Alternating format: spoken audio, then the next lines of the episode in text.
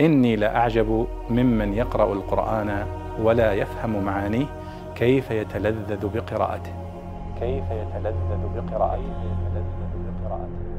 يقول الله سبحانه وتعالى إن الذين فرقوا دينهم وكانوا شيعا لست منهم في شيء. ما معنى قوله وكانوا شيعا؟ فالشيع هي الفرق والأحزاب والجماعات المتفرقة.